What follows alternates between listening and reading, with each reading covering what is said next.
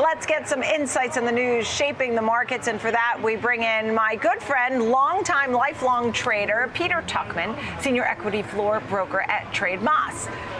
Hey, Peter Finally, Tuchman, we're you together. are here. He's also the most photographed trader on Wall Street, uh, and he's also referred to as Einstein, so um, famous in your own right. That being said, you've had a lifetime on this floor. What do you make of the recent bank weakness that we've been seeing? There's there was worry about contagion and crisis. Is it contained? I don't think it's contained, and I think there's way more that we don't know than we do know right now, and I think that's where the concern lies. Right. I think it's all about confidence. I've been talking about this for the last couple of days as we've seen this happen, right? What keeps a bank solid and what keeps people from going to the bank and, and uh, running and taking their money out is confidence, right? And I think we saw a lot of uh, confidence start breaking down with the FTX story. Right, we started realizing that there are a lot Right. of people who put people on pedestals. We think they're great in this industry, whether it's crypto or just investment and trading, and then suddenly they fall. We don't know what's going on behind the curtain. And so that starts breaking down the whole level of confidence of people in this industry. Yeah. And then once again, everybody always thinks, okay, I know if I put money in the bank, I'll always be able to get it out. Right? We can go back to that It's a Wonderful Life story with George Bailey. Yeah. Obviously, the, our biggest fear is that this money we work so hard for, that we put in the bank, people don't even know wh- what the bank does with our money. Right? Banks exist for a reason. There's a business model Sure, behind they're it. so while they're holding demand deposits, out, they're trading themselves. So Right. do I actually know what they're investing in or what their risk profile is? Apparently, we don't. Right. And if you even, I was listening to my friend Kevin O'Leary over the weekend because everyone's trying to now put blame on who should have known. Where is the blame on all this Right. thing? Because it's a big deal.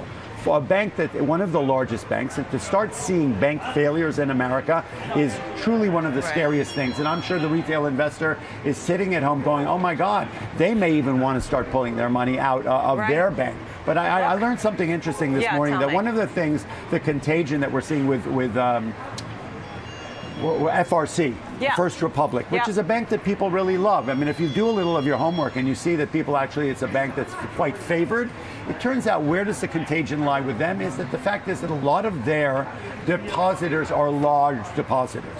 Okay, one of the things, JP Morgan is a huge bank, obviously, but a majority of their investors are, are smaller, are smaller, not, not investors. A lot of their depositors are small level people, hardworking people who are not Yeah. necessarily going to, if they yanked their money out, would it actually have an impact on the liquidity in the bank? It turns out with FRC, a lot of their uh, uh, depositors are big. They Yeah. would fall way, not wouldn't fall under the realm of the FDIC 250,000 pullout. That means that if they were to fail, and if, if people were Yeah. to start pulling money out, it would impact the liquidity. That's what we Sure. saw happen in Signature. That's what we saw uh, uh, happen in, in SVB.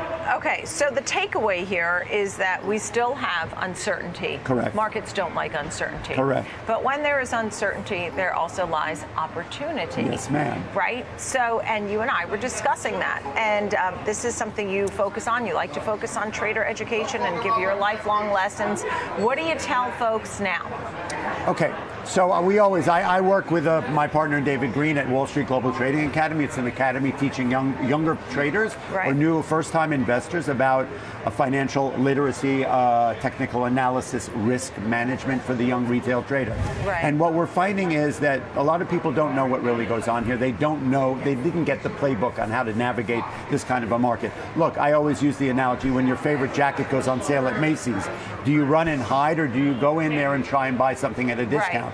I get it that people are scared. They're they're very scared from the retail trader on down. And um, so what I tell people is that there is opportunity here in this marketplace. Yeah. That the world is not coming to an end. This is not the So end of the banking industry. Well, I think they need to go out there and find whether they come to me and David Green at Wall Street Global Trading Academy, or they go and do a little shout out to myself. We always talk about TD Ameritrade, or or they go out and educate themselves about the Right. Opportunities within this market. There is a way to learn how to navigate it successfully. So, what's the key? Is it um, diversification, looking for dividends, having some risk, some safety, Okay, some so there's value, there, there are two lanes. growth? There are I two mean, what are you lanes. There telling an investor, who should Yeah. be looking at companies that still make money within this environment for the long term Yeah. and, and, and diversify clearly. But there is a whole nother community that you guys called out at, during March 2020. 45 million new retail traders came Yeah. in to the world around the time of COVID with, with, Right, with isolation and staying at home. And that's our audience. That's our audience at Wall Street Global Trading Academy. traders. Okay, so it's a matter of trading. Day trading is an opportunity, right? Using risk management. What does that mean? That if I'm a day trader and I'm buying or shorting a stock, I need to understand that I can, if I if I'm doing it for a right reason, and I use what the stock market gives us called the stop order, I'm able to identify the downside risk that I'm going to take Right. and look and try and, and and try and benefit from the upside, right? So this is a wonderful market for small retail traders to trade the market and make a little money, as Is long as they know the rules. Yeah, and pay attention to the rules and how to do it. Um, and don't get greedy, right? Because you- we always say bulls make money, bears make money. Um, you know, pigs And get pigs slaughtered. get slaughtered. Right? Thank you for helping me. I almost like, I hadn't said it in so long, but I I, got it. Um, that being said, last but not least, when we focus on the Fed, right, you just had the ECB. They, they were full speed ahead. I mean, I know Credit Suisse is really not under the European um, central banks um, domain, but they went forward with their 50 basis point hike. There was a lot of talk that the Fed was going from 50 to 25 to zero back to, I mean, now we're back to 25. You think that's what the Fed does? What should I, the Fed I, do? I appreciate the question because I think it's just crazy in my opinion. Look, everyone, there are people who are fans of the Fed and Jay Powell. There are people who, who blame him for everything Yeah. going on. We have a situation, it's called inflation. I'm a firm believer it's a function of what happened during coming out of COVID. At the end of the day, if you hold a strategy and you're confident with your strategy, even if it's a data dis, uh, uh, decision based strategy, Right. at the end of the day, what does a banking crisis really have to do with our strategy affecting inflation? Right? If we're holding our ground, whether it's 50 basis points or 25, for a reason to pull money out of the system to curb inflation, the banking industry and the banking crisis that we're in at the moment is while there's did bring contagion. down rates, though. The two-year Treasury came down at the fastest pace, uh, over 100 basis points since Black Monday.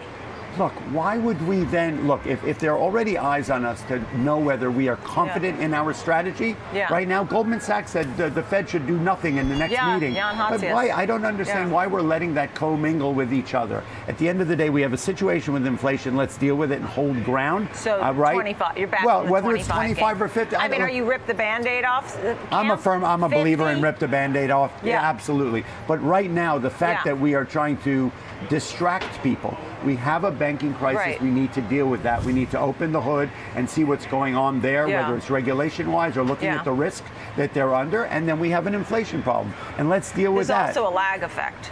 I mean, we have to sort. We are seeing oil coming down. We've seen housing come down. We've I, seen, I talk we've This is a that. jigsaw puzzle. Used to be a 500 piece. Now it's a thousand. It's very complicated. There are a lot of moving parts, but we need funny. to stay in our lane at the time and try and Yeah. get to the end Yeah. before we let things start Yeah. Distracting us. We love having you on the show, My Peter pleasure. I would love to come back. Thank you for being on with us. Peter Tuchman, Senior Woo. Equity Floor Broker at Trademas. Thank you for being Thank here. you.